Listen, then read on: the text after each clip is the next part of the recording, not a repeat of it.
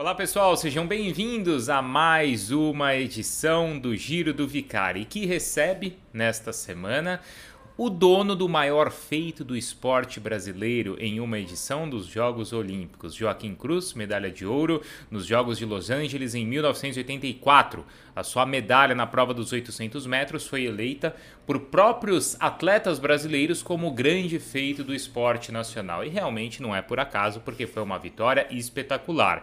E é muito legal e até de arrepiar a maneira como Joaquim relata cada metro, cada segundo daquela prova histórica no estádio Coliseu de Los Angeles. Eu tenho certeza que vocês vão gostar. Não só disso, claro, mas toda a história do Joaquim, o sonho dele de criança de um dia competir nos Estados Unidos, não no atletismo, mas no basquete, como aconteceu uma reviravolta na carreira dele e também, claro, em sua vida. E hoje, no alto de sua experiência, em toda, com toda a sua vivência, ele relata e tem uma visão muito especial de tudo que viveu e passa isso também de uma maneira muito especial. Então vamos lá, tá? Olha, quero que vocês curtam o canal, se inscrevam, vocês vão me ajudar bastante fazendo isso, também indicando para os amigos, deixando comentários, não só o canal no YouTube, mas também o podcast. Então vamos lá, tá, pessoal? Porque havia muito tempo tempo. Eu tentava conversar com o Joaquim, não estava dando certo, não estava batendo a agenda, mas bateu e tenho certeza que valeu a pena. Vocês vão curtir.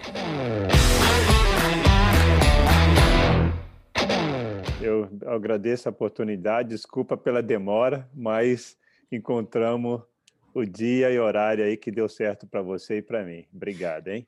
Ah, pela não, é. paciência. É. Imagina, imagina. A gente, para conversar com você, a gente espera o tempo, o tempo que for. Não, não, mas não pode esperar muito, não, rapaz. Ô, Joaquim, essa faz pouco tempo, inclusive, você acompanhou aquela Rede Globo fez com grandes atletas brasileiros um momento olímpico do Brasil, o maior momento, e o seu grande momento em Los Angeles foi o escolhido por outras grandes lendas e outros grandes ídolos do esporte. O que, que isso representa para você? Ah, isso aí foi. Depois que você fica velho, você. Quanto mais velho você vai ficando, né? Quanto mais tempo passa depois da sua conquista, mais você passa a valorizar a, a, a, o feito de forma melhor, né? E, e, e ver o, a conquista de os olhos diferentes, né? No meu caso, por exemplo, eu que ah, trabalho como treinador, eu, eu, hoje eu vejo a dificuldade que é para você encontrar um atleta com todas as características de um, um, um vencedor olímpico, né? E trabalhar aquele atleta durante anos para chegar ao pódio, né? Às vezes você dedica a vida toda com um atleta tentando ajudá-lo ou ajudá-la, né? E você não conquista não conquista esse feito, né? E quando eu fiquei sabendo que muitos acompanharam, muitos até hoje eles valorizam aquele momento, ah, foi super, super uma, uma emoção muito grande. Mais ainda ah, por atletas que pessoas que na, na época me viram a correr e, e, se tornaram grandes campeões, né? Como o Roberto Scheider, né? Ele, eu, eh, eu inspirei ele a começar no esporte, né? E ele é o que é o atleta que mais medalha de ouro tem, mais medalhas a, a, tem a, pelo Brasil, né? Uhum. Isso é muito gratificante, você saber que eu indiretamente fiz parte daquela daquele trabalho dele. Não conquistou só a sua, você ajudou a outras medalhas também, né? Serem, Não, serem isso conquistadas. É, mas, mas, isso aí é, é o mais importante do esporte, né? Porque você tem uma experiência com esporte, você nasce, vive o esporte, conquistas, tem, uh, tem conquistas, derrotas, e você morre. Aquele, o, o, capítulo que você constrói no esporte, ele tem um final, né? E, e, e durante esse processo todo, você, a experiência que você passa pelo esporte, ela, momentos de dificuldades que você uhum. tem, suas escolhas, a, a, a, os seus sacrifícios, as amizades que, que você constrói no meio do caminho. No final de tudo, não é é o que você vai usar para se você trabalha no esporte, é o que você vai usar para motivar outros atletas, né? Você não fala da, é claro que todo todo atleta cobiça subir no pódio olímpico, né? Ou, ou, ou, vencer qualquer campeonato que ele está disputando, né? Mas no final o que realmente fica guardado é eterno é, é a experiência, é, é, a experiência, não medalha uhum. em si. Uhum. Mas, mas aí eu vou discordar de você, porque você falou que, que morre, né? O atleta constrói e morre. E vocês são é, é imortal, um não, cara que conquista. Não, mas a história fica, né? A, a história, história, fica. fica. Quando eu falo, é, é, é, foi bom você tocar nisso aí, porque morrer no sentido ah, antes da, da, da, morte chegar, uhum. deixa eu explicar a morte, né? Você sente que o final, o final da, daquele capítulo está chegando, tá? Você sente, eu pessoalmente eu, eu sentia, antes eu não estava nem aí, eu detestava atletismo.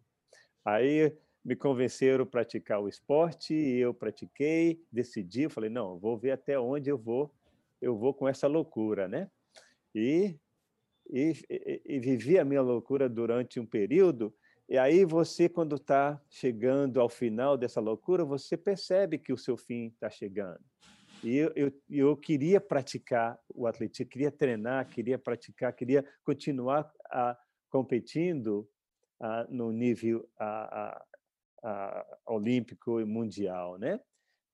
aí você abandona o esporte e você fala: eu nunca mais vou praticar o esporte nesse nível.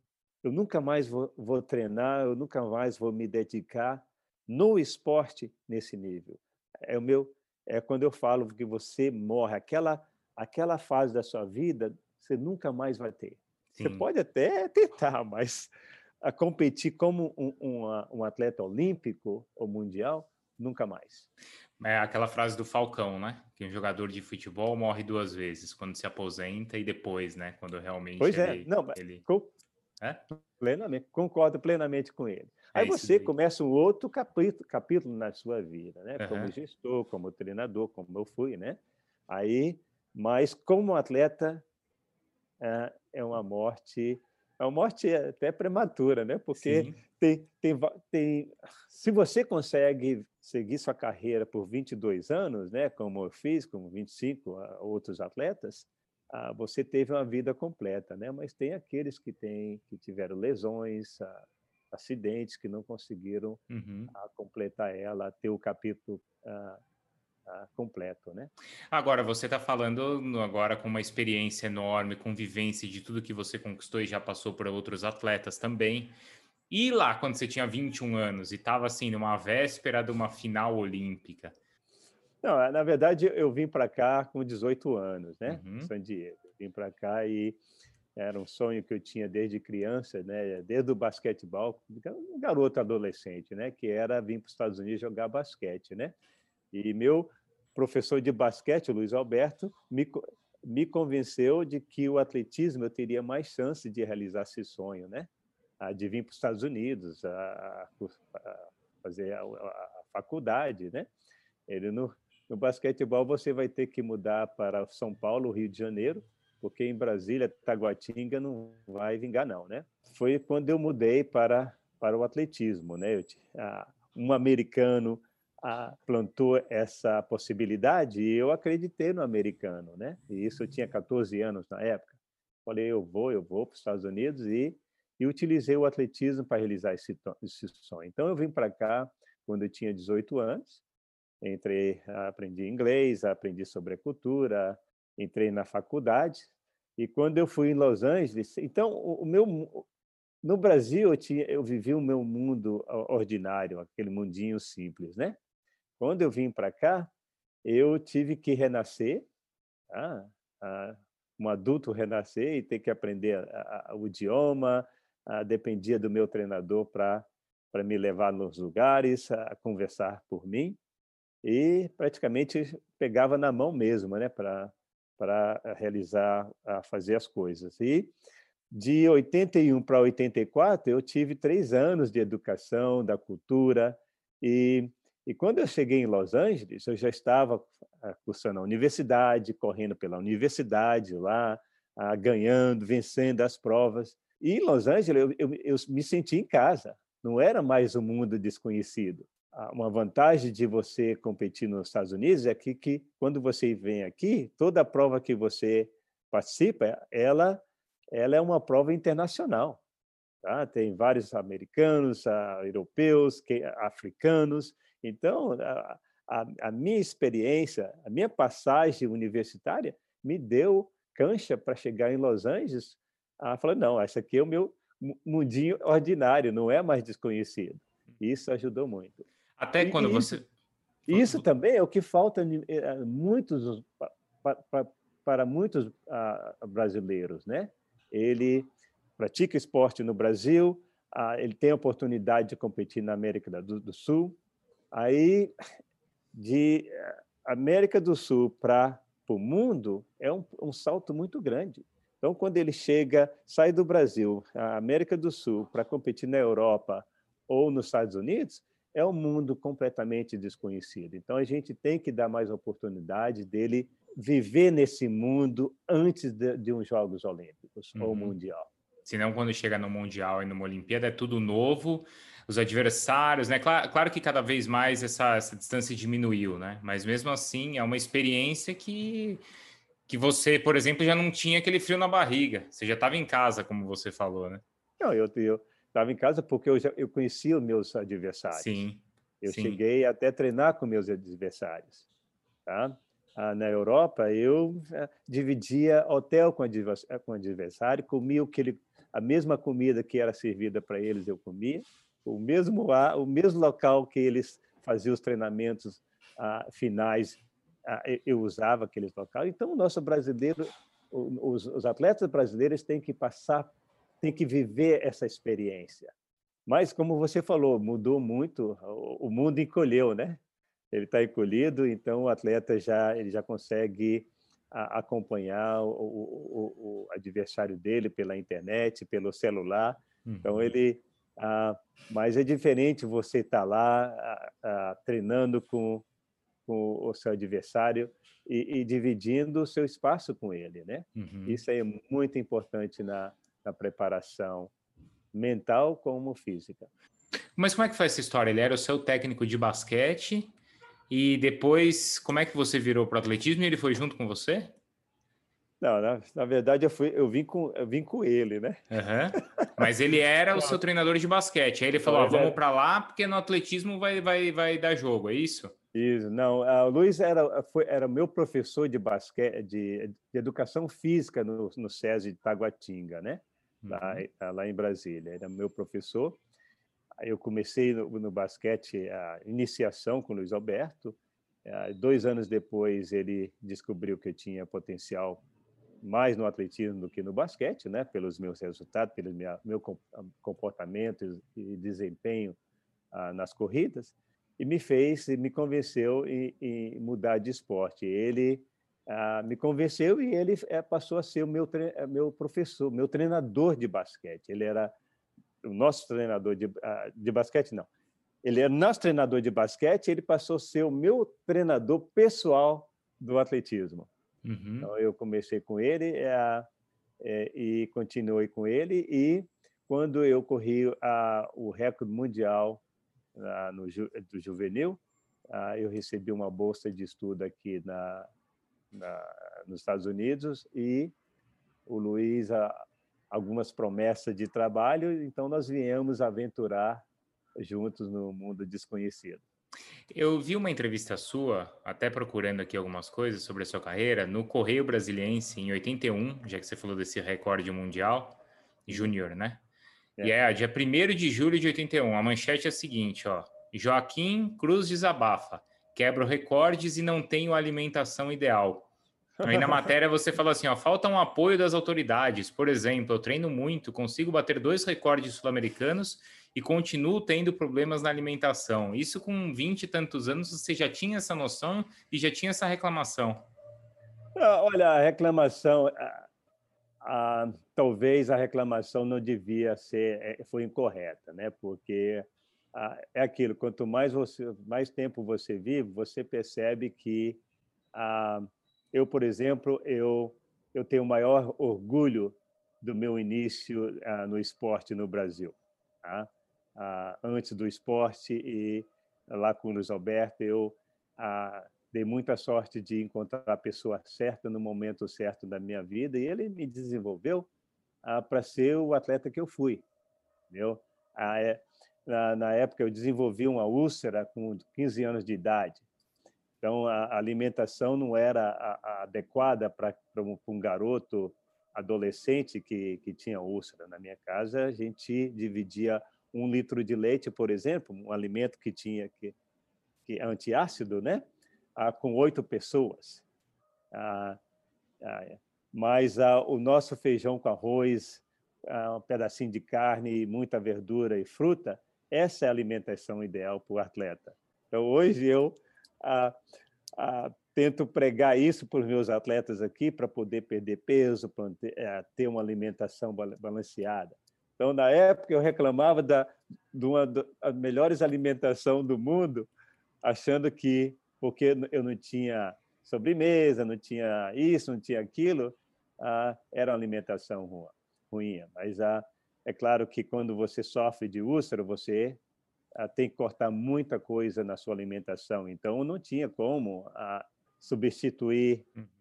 uma alimentação pela outra. Não tinha um luxo. Quem e quem é, conseguia isso era o Luiz Alberto, tá? através de um amigo, de um amigo, de um amigo que oferecia uma cesta básica para poder a, cuidar de mim, de um garoto jovem que precisava de mais proteína, de mais carboidrato e, e, e mais leite na alimentação. Uhum. Ô Joaquim, hoje você acompanhou todo esse desenvolvimento e você está ainda envolvido com isso e está extremamente atualizado com o que tem de melhor no atletismo hoje. É mais fácil, é mais difícil? Você acha que você teria tempos melhores? Onde que está a principal mudança? Está em equipamento, está em técnica de treino, está em alimentação? Onde que está? Olha,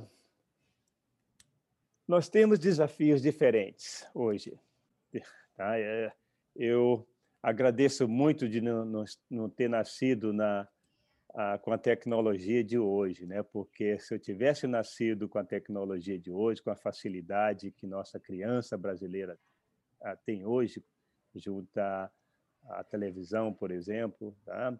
eu não teria não teria chegado onde eu cheguei. A, a, a natureza a, forçou, me forçou a, a adaptar a natureza, né? o que, que, a, o que tinha na época. Eu, por exemplo, eu, eu comecei esporte com, com, com 11 anos.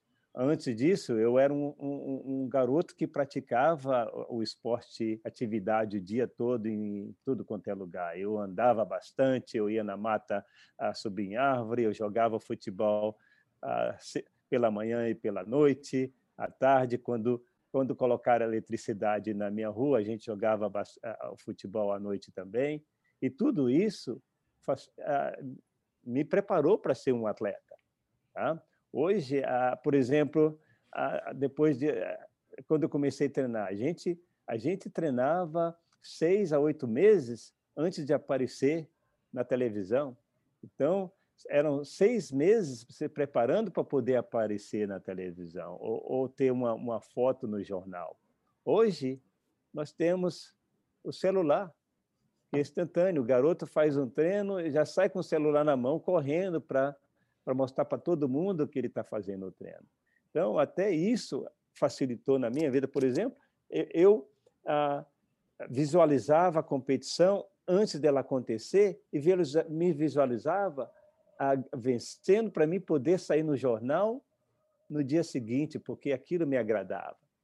Tá? Fazia parte daquela preparação mental, daquela preparação para no, no, esporte. Hoje, a, a, o, o, garoto já recebe uma gratificação ali segundos durante o treinamento. Isso não é bom.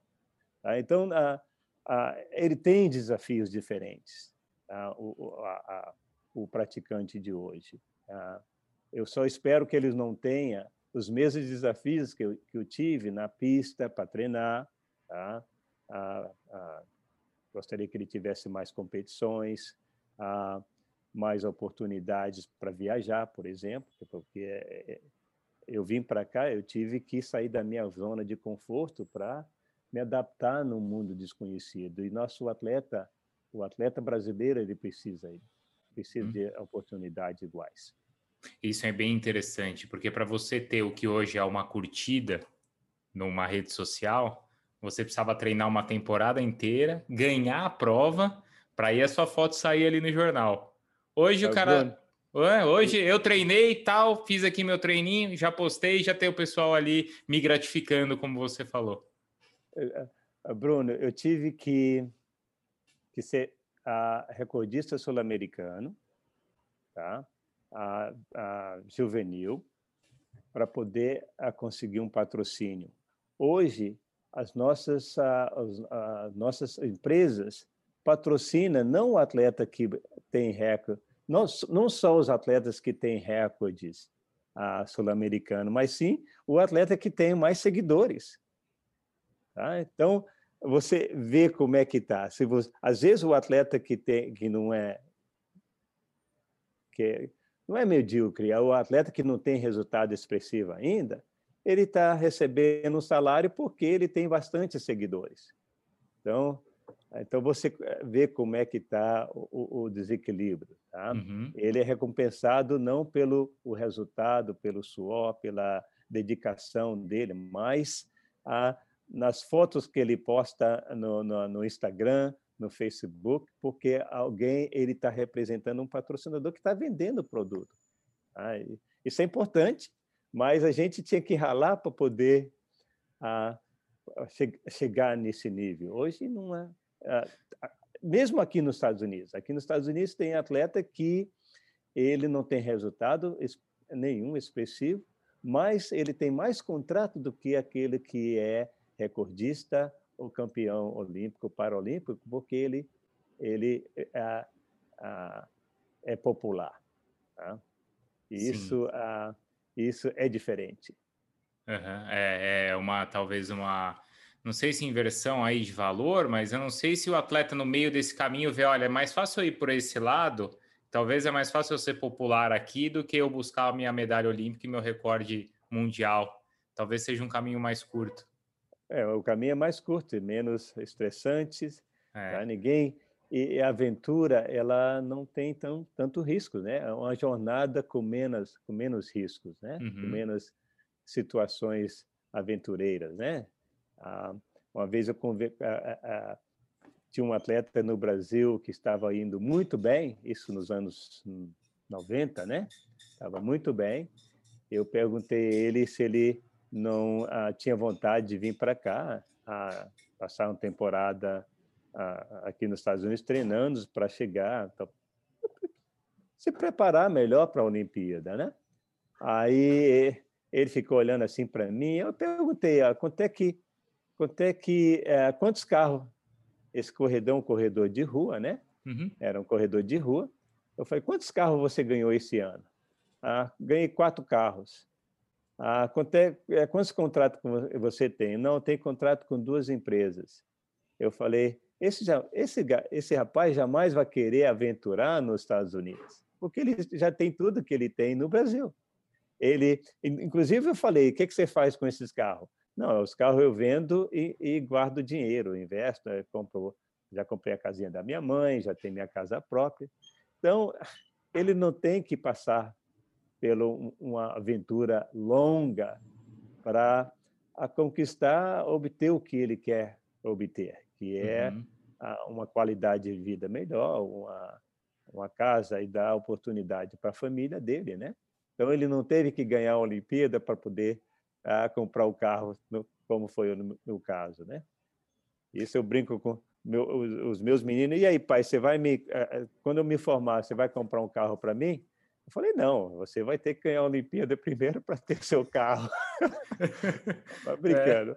É. É, mas assim, tem uma coisa também, hein? Acho que você está falando dessa coisa aí, dessa recompensa, da curtida, da exposição, mas você tá ali na vo duas voltas para ganhar uma medalha de ouro e você tá virando, fazendo a última curva e passando à frente. Acho que essa sensação não tem igual, Joaquim. Deve é, doer é... muito para chegar até lá, mas não tem igual, hein? Não, não tem igual. A, a, e a memórias, as memórias que você constrói no meio do caminho porque é o processo, é durante o processo que você vai tomar suas decisões, você vai a, a conhecer quem você é a, como pessoa. Aí o que fica, né? É o que fica.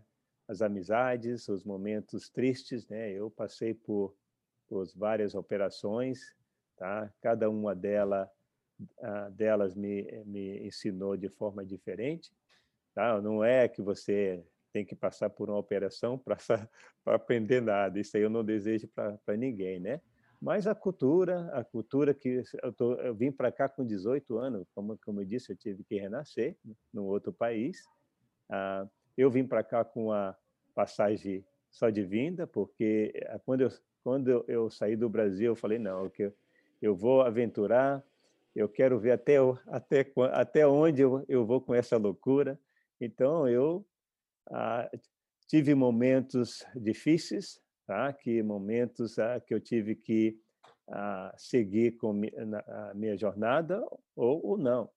Tá? E hoje eu sou uma pessoa melhor por causa disso. Tá? Acho que o, o processo ah, ele ensina muito e eu aprendi com o processo e tenho, e tenho aprendido. Uhum. O resultado, o resultado final é, é consequência ah, do processo, né? Isso eu dou muito valor a isso. Você falou também, né, sobre essa questão de confiança, de como era estar habituado, mas você era muito jovem. E naquela Olimpíada você acha que vai ganhando confiança também durante a competição, durante eliminatórias, até chegar à final. Como é que foi essa, esse ganho de confiança? Quanto isso é relevante em uma final olímpica para você ter, montar a sua estratégia e chegar ali no dia da largada e falar assim, ó, eu estou pronto agora? Todo mundo acha que a final foi a mais importante do, da, de todas as provas. Eu tive eu tive quatro dias seguidos de competição, né? Três eliminatórias antes de chegar à final. E cada dia, a, a cada prova, ela foi me ensinando. Cada dia eu, eu aprendi coisa nova sobre as minhas condições, a minha mente, né? minha, as minhas condições físicas naquele momento, né? E que a, a a semifinal, por exemplo, foi uma, uma prova super importante antes da final, porque eu descobri coisa durante a corrida que eu nunca que era que era totalmente desconhecida. O arrepio que eu senti na final, eu ah, descobri o arrepio um dia antes. Aí falei, pô, é isso que é, é correr 1:43 às 87, uma coisa assim, na semifinal, melhor marca da, da minha vida. E, e senti o que eu senti nos últimos 100 metros, falei, pô, eu vou correr o recorde mundial amanhã, porque eu aprendi uma coisa nova no meu corpo, na minha mente. Então eu fui para eu fui para a final para repetir a, praticamente o que havia ocorrido no anterior e melhorar. Não, não, e aí você tem, mas afinal você tem 1,43 ou você tem 1,41, não tem? Não, é, quando eu, é, é, quando eu fui para a Olimpíada, o meu melhor era, era 1,44,04. Tá. E eu abri com 1,45, segundo dia 1,44, terceiro dia corri minha melhor marca pessoal, 1,43,87, tá. uma coisa assim, e na final 1,43 cravado. Aí um mês depois eu corri 1,41. Caramba. Mas, a, mas a, a, como você comentou, a, você é diferente em todas as, todas as uhum. provas. Uhum. Tá? Você, o atleta é diferente na primeira, na primeira a, a competição. Ele, ele aprende coisa na primeira competição que vai ajudar ele a se preparar na segunda. É por isso que não é que fica mais fácil, né? Ah, se você tem várias eliminatórias você sabe gerenciar o estresse de forma diferente. Você consegue se preparar de forma diferente. Se você está vencendo, no meu caso, eu estava vencendo todas as provas, uma, um dia de que você venceu vai acumular no segundo dia na vitória. Tá? E eu tive a oportunidade de vencer todas as minhas eliminatórias, me transformar num gigante na final, né? Então, na final, eu me transformei num gigante e corri de forma que um gigante correria e, se, e, se, e sentiria. Agora, você e... tinha adversários, não era só você o seu tempo. Quanto a atitude deles durante a prova muda a sua estratégia? Quanto você precisa observar, ou especialmente naquela final, você precisou observar para fazer a sua prova? O que aconteceu na semifinal. Tá? Na, na semifinal, é, nas duas primeiras eliminatórias eu corri na frente, na semifinal eu saí para correr na frente, mas o, o americano decidiu impor um ritmo mais forte eu simplesmente falei, vou deixar o cara. Ele, o ritmo já, eu já impus um ritmo forte. Ele quer melhorar, que vá, né? Aí na, na, na por volta dos antes da primeira volta, eu está, ele estava o americano na frente, eu atrás dele, né? O keniano saiu atrás de mim, me passou e passou americano.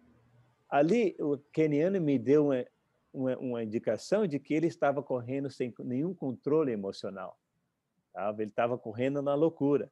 E aquela informação que eu obtive na semifinal, eu usei para na preparação para a final.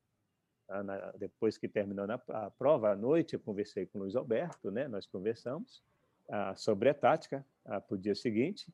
O Luiz perguntou como é, como, que, que eu estava pensando. Eu falei que o, o, achava que o keniano ia fazer igual o que ele tinha acabado de fazer na semifinal, né? Que ele estava correndo sem nenhum controle emocional e que eu ia que que eu ia segui-lo caso ele fizer eh, eh, tomasse aquela decisão, né? Durante a, a corrida. Mas se ele não fosse para frente, eu já estava preparado para correr na frente. Me sentia bem correndo na frente.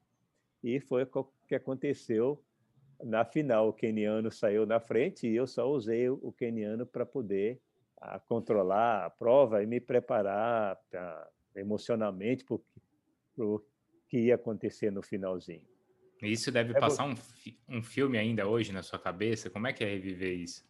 Ah, você, agora não é mais a, a, aquele filme visto, né? Porque na, na, na quando aconteceu, eu, eu, lembro, me recordo de alguns momentos durante a prova, né? Primeiro 150 metros, quando eu tive um momento de dúvida, vou ou não vou, né? Às vezes você, ah, com o estresse, né? Você, você tem, no meu caso, eu tinha duas táticas de corrida, né? E, mas ali, quando você começa, você dá espaço para o momento. Ah, meu Deus, é, é muita coisa para mim. Ah, está numa final olímpica, né? Ah, aí você, eu decidi não, vou continuar com minha com minha tática e vou para frente, né? Aí o, a, a, segunda acordada que eu tive, né? Que, que eu lembro foi no, no ali na, na, altura dos 200 metros que o, o keniano estava na minha frente e o americano querendo entrar ali, eu tive que uh, que diminuir, porque eu ia esbarrar no, no, no keniano. Então, eu, eu abri os, os braços para poder me equilibrar, né? Aí não lembro mais de nada. Aí eu me lembro que na, nos últimos 300 metros, ali na altura, que eu falei para mim mesmo, não vai ainda, paciência, controla. Então, a, se, se, você assistir a prova, o tempo todo eu corri a prova a, vigiando o Sebastian Coe. Né? Uma coisa que eu coloquei na minha mente eu, eu observei, eu assisti várias provas do Sebastian Coe quando ele corria 800, né? Que ele era baixinho, mas ele tinha uma frequência, uma velocidade, uma resistência enorme, né? Ele conseguia mudar de um ponto para o outro muito rápido. E eu não queria ser surpreendido ah, por ele, né? Eu não queria cometer o erro que ele cometeu em Moscou e ficou em segundo, né? Então, se você percebe, na minha corrida, cada cinco passadas, eu dou uma olhadinha para o lado para ver, porque eu estava na frente, né? Então eu queria ver onde é que ele estava, né? Então a maior parte da a, da corrida eu, eu eu fiz esse exercício, né? Eu olhava para o lado nos últimos a 120 metros, né? Que foi na hora que a, eu o que eu havia sentido no dia anterior que, na verdade, no dia anterior, na semifinal, na, na altura dos 120 metros, eu, eu vi o Sebastian Coe, que estava esperando para a prova dele, né, assistindo a minha prova. E aquilo me arrepiei todo, porque o Sebastian Coe me espelhei do jeito que ele corria, era recordista do mundo, né? Imagine você, um garoto, ah, sendo assistido pelo ah, recordista do mundo, né? Foi na hora que eu me arrepiei na semifinal, né? E na final eu tentei resgatar aquele sentimento, né? Porque eu sabia se eu se, eu me arrepiasse, eu não ia me travar, tá? Aquela dor do lático, do ácido lático não ia a minha emoção ia ser maior do que a dor do lático ácido. E foi.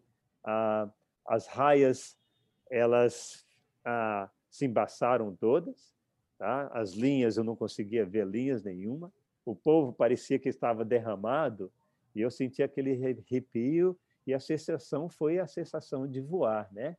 E eu consegui manter aquele voo até atravessar a linha de chegada. Nossa, poético isso, hein, Joaquim? Não, foi é bonito, o que aconteceu.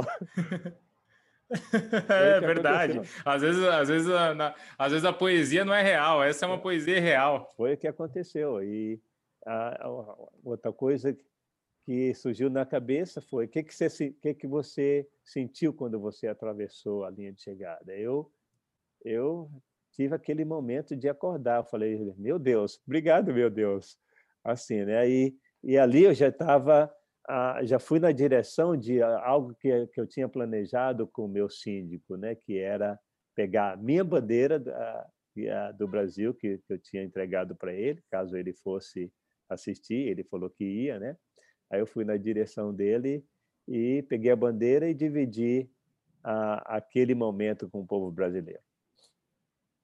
Uhum. Ô, Joaquim, é verdade que você quase chegou atrasado na final? Pegou trânsito, essas coisas? Não, assim, não cheguei teve? atrasado, mas uh, teve quando saímos a, da, da, Vila Olímpica, né, da vila lá da, da UCLA, tinha um engarrafamento muito pesado o ônibus não andava. Eu olhei para o Luiz Alberto, ele parecia a, a, a pintura, o grito, né? A, e eu evitei olhar para ele porque ele estava super nervoso, mas o, o, o, ônibus chegou, chegou a tempo. Não, não, não, não o suficiente para fazer a preparação que eu tinha, que eu estava, que estava sendo feita antes das, antes da final, né? Mas eu cheguei a, a tempo para fazer o aquecimento sem ter que correr. Ah, eu acho que até isso funcionou de forma me ajudou de forma diferente, porque em vez de a, a, aquela distração do ônibus ajudou a minha mente não pensar tanto na competição, né? E, e testar ela mesma, né? Teve momentos que durante a viagem ali, né, quando o ônibus não não andava, eu cheguei a até querer não, não chegar no Coliseu, mas não consegui. Não consegui pensar nisso. Uma coisa, quando você está bem, quando você está bem preparado psicologicamente, a, a, possibilidade de pensamento negativo não tem espaço nenhum. E eu pensei duas vezes, mas não consegui a, a entre, como é que fala? A entreter a minha mente com a uhum. ideia, né? Eu, uhum. de repente, uhum. ela, eu esqueci, ela foi uma, um pensamento chato, né? Que não tinha espaço nenhum, eu comecei a pensar em outra coisa. Uhum. Você se divertiu muito, Joaquim, correndo? Não. Diverti em que sentido? Gostou, tem... aproveitou, é muito sofrido, né? Ou, ah. ou é, né, é, tô, tô, falando assim, desfrutar a corrida, ou não é muito, ou é um preço muito alto? Olha, o, eu sofri muito na preparação mental. Ah, era uma parte que o atleta que, que vai ouvir isso, ele pode ele pode concordar comigo, mas a, preparação mental ela é muito muito difícil, tá? Ela é difícil, é, ela maltrata muito. Depende do atleta. O atleta que quer vencer, ele se coloca num, numa no mundo totalmente desconhecido. Os dragões dele, mentais, ele, eles são maiores do que a vida, né? Maiores do que o próprio objetivo, que é a corrida, né? Maior, maior do que a, a, o desafio da, da prova.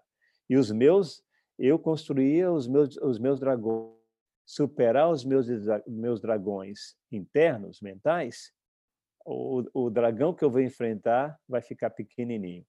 E durante a vida toda, eu, eu, eu, a minha preparação mental era maior do que a, a prova em si. E isso ah, era muito difícil, né? Muito difícil mesmo. Ah, ah, isso foi é, é, a expectativa, né? Quando eu falo em dragões a, a, mentais, a expectativa. O que que você quer para você mesmo? Que tipo de atleta você, ah, que tipo de desempenho você quer ter na pista? Que tipo de ah, show você vai querer ah, dar para o público que está vendo e para você próprio? Como você quer ser visto pelo por quem está te vendo tal show? Tá? Eu, eu era daqueles que eh, fui aquele atleta que gostava de dar o show. É por isso que eu falei para você que uma forma de me preparar para a competição era visualizar o final. A, a minha foto no jornal, com, a, o título a, que eu inventava na minha mente, e isso a, me ajudava a, a, encarar o desafio em si de forma melhor, porque eu colocava a minha mente acima, além da, da, da, da competição. Agora, você aprendeu isso sozinho ou com o Luiz sozinho. Roberto? Porque sozinho. assim, hoje, hoje tem um acompanhamento que é fundamental. Naquela época, não, não sei como era. Não, sozinho. Eu, eu descobri sozinho. Ah, é claro que os treinamentos ajudavam nessa nessa preparação mental, né? Você tem que estar bem para você exigir um resultado do tamanho do que você queria exigir. Tá? É, é claro que o treinador, o Luiz, é incrível porque o Luiz ele ele me deixava à vontade e ele me deixava isso fazia parte da minha personalidade também, né? Mesmo no basquete, quando eu perdi, nós perdíamos, alguns atletas, eles, ah, foi uma, uma competição, quando para mim ah, foi uma derrota que me fazia sofrer. Tá? É, então eu chorava, é, ah, outros atletas ficavam calados, e eu acho que ah, esse sentimento, é, o sentimento de esporte coletivo com esporte individual, ajudou a me fazer mudar para o esporte individual, porque eu queria ficar mais em controle do, do resultado final. Eu não fui aquele atleta que, ah, eu quero vencer a qualquer custo. Não, eu fui atleta, não, teve situações que eu, eu sabia, não, eles jogaram melhor, jogaram melhor do que a gente, eles mereceram ganhar. Nós temos muito trabalho para fazer. Eu perdi essa corrida hoje porque eu tenho mais trabalho para fazer. Então, eu fui sempre crítico no meu, na minha preparação, na minha, na minha, nos no meus desempenhos, né? E a expectativa era enorme. Qual é hoje a sua relação com a corrida? Você corre? Corro. Não, corro. Hoje, é, hoje eu, eu, eu prefiro correr é, para manter a, a, a, forma física, né? Uhum. Mas eu não participo em competição, porque eu sei se eu participar, ah, eu vou bagunçar a, a, aquela corrida não vai ser mais divertida, não vai ser mais para relaxar, mais para só para manter a, a, forma física. Ela vai ser uma corrida ah, psicologicamente, fisicamente diferente, né? Então os riscos de machucar é, é, é enorme. Eu, então eu tentei a, a, voltar a participar da, de algumas provas de 5 quilômetros, né? Mas aí comecei a machucar muito, então eu falei não. Hoje eu eu tento correr, mas a, é aquela ontem por, ontem por exemplo, ontem eu eu queria dar uma corridinha, mas a mente estava rejeitando. Aí eu fui ali na, na, bicicleta, fiz 45 minutos de bicicleta, a, obtive a, a, a, adrenalina que eu queria um pouquinho, né? Aqueles químicos que meu corpo estava cobiçando e, e acabou, beleza. Fiz minha atividade. A verdade é que você não entra na competição porque você não sabe brincar, é isso? Correto. Correto. É, porque senão começa a cobrar tempo, começa a olhar um outro para um lado, para o outro e você é competitivo. Não, o incrível, é, até hoje eu marco o tempo nas minhas corridas nos 6 quilômetros, nos 10 quilômetros, a 8 quilômetros. Até hoje, eu não sei correr sem um relógio. Porque desde, o desde o início, há 14 anos, o Luiz Alberto, quando eu não tinha, quando não tinha o relógio, o Luiz Alberto fazia o aquecimento, aí bebia um pouquinho de água e falou: "Tá pronto, Gil? Eu estou pronto". Pronto? Vai. Ele marcava o tempo, eu ia corria 5 quilômetros, dava curva e voltava. E a, a, então o treino era bem deliberado, né? Aquela, então eu sabia é, desde o início da minha carreira que eu, eu tive aquele relacionamento com com a, a medida, com o tempo, né? Então nunca teve momentos, dificilmente eu saí para fazer uma corrida e não marquei o tempo, porque hoje tem que melhor, tem que ser melhor do que ontem, amanhã tem que ser melhor do que hoje. Essa foi minha, uma filosofia que eu carreguei durante toda a minha carreira. Não tanto hoje, né? Mas ah, durante toda a minha carreira esportiva. Então, mas hoje você falou que você ainda marca o tempo. É, mas não, não mas importa. você não se cobra. Não eu não vou nem falar, não vou nem falar os tempos que eu estou correndo. Porque... Eu não vou te perguntar também. Beleza, beleza, porque hoje eu estou aprendendo a conhecer meu corpo. Tá? Ah, o corpo que eu tenho em 57 anos de idade. Tem coisa que. Eu lembro, a última vez que eu fiz intervalo foi o ano passado. Ah, seis tiros de 300 metros. Eu não senti bem. Depois, da, quando eu acabei o sexto tiro, eu achei que eu fosse morrer. Nunca mais eu quis ah, ter aquele tipo de eh, sentimento e experiência. Tá? Eu, faço 200, mas eu jamais vou na pista para fazer tiro de 300. Mas isso, mas você sabe que assim muita gente que estava ouvindo a gente que é corredor, assim amador, deve ter, deve estar assim, vai Bruno, pergunta, pergunta para ele qual que é o tempo, pergunta qual que é o tempo, tal. Eu não posso perguntar isso para o Joaquim, porque o Joaquim ele não precisa falar de tempo nenhum para ninguém, porque o que ele tinha que fazer, o que ele tinha que mostrar, ele já fez isso. Ele é um campeão olímpico. E às vezes é curioso isso, já conversei com outros atletas, assim, Joaquim, que são atletas olímpicos, são medalhistas olímpicos e que hoje correm ou que fazem alguma outra atividade, e o cara às vezes fica perguntando o tempo como se ele tivesse que provar algo para ninguém. E, né, é uma cobrança às vezes que um atleta amador tem e que um campeão olímpico não precisa ter. É. é eu, uh, eu marco o tempo, é uma, é uma força de hábito, é um hábito, mas a. a talvez uma forma de, de continuar me conhecendo. Tá? Sim, Quando eu era sim. jovem, eu queria, eu estava sempre desafiando a, as minhas marcas, né? Eu sei de todas as marcas que eu tenho, de, de longãos, de um treino, o Luiz Alberto ligava, ele já queria que a, a, a informação, né? Talvez o Zeca, se ele ouvir isso, o Zeca vai também. o Zeca já o Luiz ligava, antes dele falar oi ou boa noite para o Luiz, ele já. Aí ele. 32! 32! O Luiz já sabia que foi 32 minutos que ele correu nas seis milhas. Tá? O Luiz ele tinha que trabalhar um pouco mais comigo, conversar, porque eu não gostava de ficar falando muito sobre os tempos, né? Uhum. Eu usava aqueles tempos para me conhecer, a, a manter a minha filosofia. Claro. Não, não. Esse, esse esses 31 e pouco no, na, na, no, nas seis milhas, que dá um pouquinho, seis milhas, um pouquinho menos de 10 quilômetros, ah, é melhor do, é minha melhor marca pessoal. Minha melhor marca pessoal nos 16 quilômetros é 52 minutos. Minha melhor marca nos 5 quilômetros é, é 14 e 27 na rua sozinho. Então, são tempos assim que, que, eu, que eu que guardava na minha mente que eu queria fazer melhor. Uhum. Tá?